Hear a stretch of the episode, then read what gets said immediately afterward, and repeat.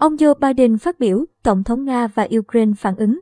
Tổng thống Mỹ Joe Biden sẽ lên án mạnh mẽ cuộc tấn công của người đồng cấp Nga Vladimir Putin nhằm vào Ukraine trong bài phát biểu. Liên bang lúc chín giờ ngày hai tháng ba, theo giờ Việt Nam, Nhà Trắng đã công bố một đoạn trong bài phát biểu liên bang của Tổng thống Biden tối mùng một tháng ba, giờ địa phương. Theo tờ Guardian, Tổng thống Biden cho rằng ông Putin đã đánh giá thấp phản ứng mạnh mẽ của phương Tây trước các cuộc tấn công Ukraine. Tuyên bố trong bài phát biểu của ông Biden có đoạn, cuộc tấn công Ukraine của ông Putin đã được lên kế hoạch trước và vô cớ. Ông Putin đã từ chối những nỗ lực ngoại giao và cho rằng phương Tây cùng NATO sẽ không đáp trả. Ông ấy nghĩ rằng có thể chia cắt chúng ta ở đây như ở sân nhà.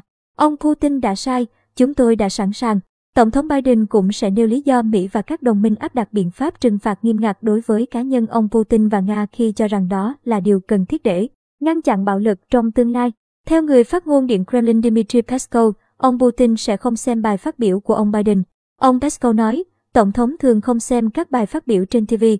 Phản ứng trước bài phát biểu của ông Biden, Tổng thống Ukraine Volodymyr Zelensky đã thúc giục người đồng cấp Mỹ đưa ra thông điệp mạnh mẽ và hữu ích về cuộc tấn công của Nga trong bài phát biểu.